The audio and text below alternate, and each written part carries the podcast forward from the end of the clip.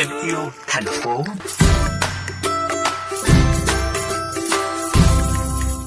Thưa quý vị, nhu cầu sử dụng động vật hoang dã tại các quốc gia châu Á, trong đó có Việt Nam, là nguyên nhân gia tăng tình trạng săn bắn, buôn bán động vật hoang dã trái pháp luật và đẩy nhiều loài đến bờ vực tuyệt chủng.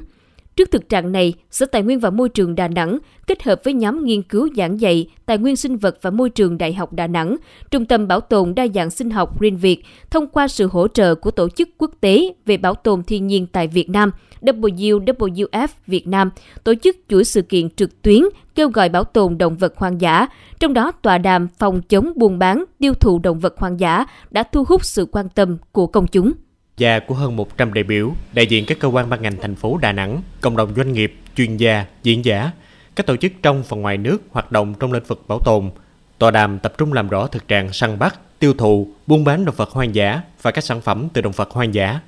Ông Trần Trọng Anh Tuấn, trưởng phòng bảo tồn loài, quản lý nguồn gen và an toàn sinh học, Cục Bảo tồn Thiên nhiên và Đa dạng sinh học chia sẻ. Các loài ờ, động vật hoang dã được tiêu thụ ở Việt Nam thì cũng rất nhiều đa dạng, cũng rất đa dạng các loài nhiều loài nguy cấp quý hiếm được ưu tiên bảo vệ như là tê tê, hổ, gấu mèo, gấu, mèo rừng và các loài rùa biển.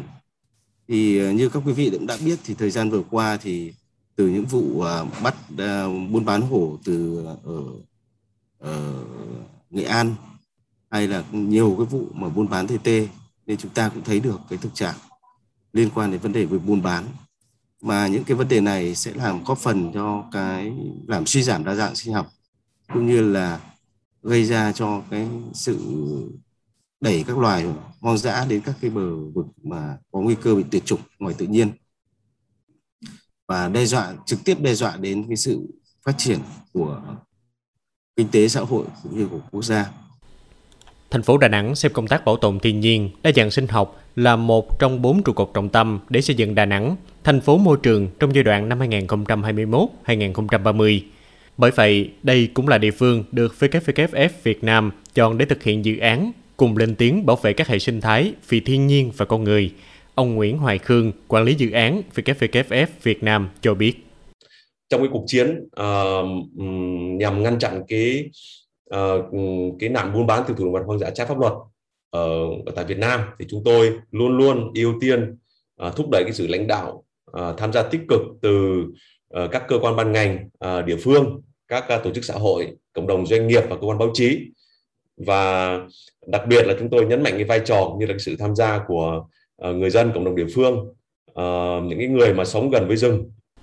Ông Trần Hữu Phỉ, Giám đốc Trung tâm Bảo tồn Đa dạng sinh học Green Việt cho hay, chưa bao giờ chúng ta có thể nhìn rõ hoạt động tiêu thụ động vật hoang dã lại gây ra những hậu quả khôn lường cho xã hội như lúc này. Chuỗi hoạt động hy vọng có thể giống lên một hồi chuông cảnh báo, thức tỉnh mọi người trước thực trạng nguy cấp như hiện nay. Một cái nghiên cứu khác nữa là của Hiệp hội Bảo tồn động vật hoang dã thì dựa trên cái số liệu của các cái cơ quan chức năng thực thi pháp luật cung cấp thì thống kê lại trong cái giai đoạn 2013 đến 2017 thì có tới 1.504 vụ vi phạm với khoảng 1.461 đối tượng liên quan đến các cái loài động vật hoang dã và trong đó là có 180 loài động vật hoang dã bị vận chuyển buôn bán nuôi nhốt săn theo báo cáo Sức sống hành tinh 2020 của WWF, trong vòng 50 năm qua, quần thể các loài động vật có xương sống đã suy giảm 68%. Tại Việt Nam, rất nhiều loài động vật hoang dã đang đối mặt với nguy cơ tuyệt chủng do bị buôn bán và tiêu thụ bất hợp pháp vì nhiều mục đích khác nhau như làm thực phẩm, thuốc chữa bệnh, đồ trang sức. Bảo vệ động vật hoang dã chính là bảo vệ đa dạng sinh học và bảo vệ trái đất, ngôi nhà chung của muôn loài.